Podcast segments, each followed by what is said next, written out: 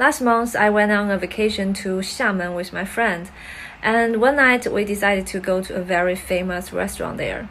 It was so popular that we had to reserve a table in advance on the internet. So we were really excited about it.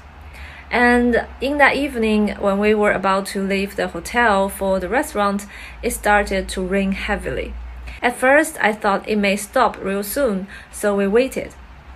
But after a while, it didn't seem to stop at all, and we would get late if we continued to wait, so we uh, had to take a taxi to go there.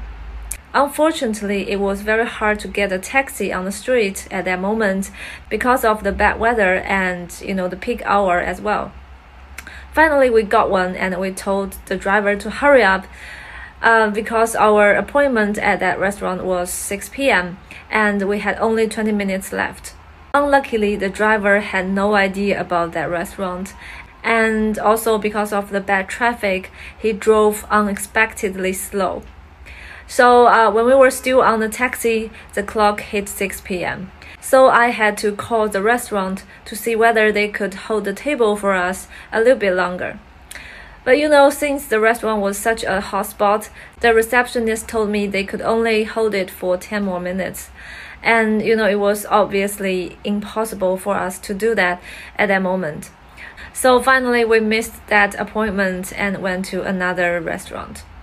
It was such a shame, and it was all my fault. We shouldn't have waited the rain to stop. It was such a stupid idea.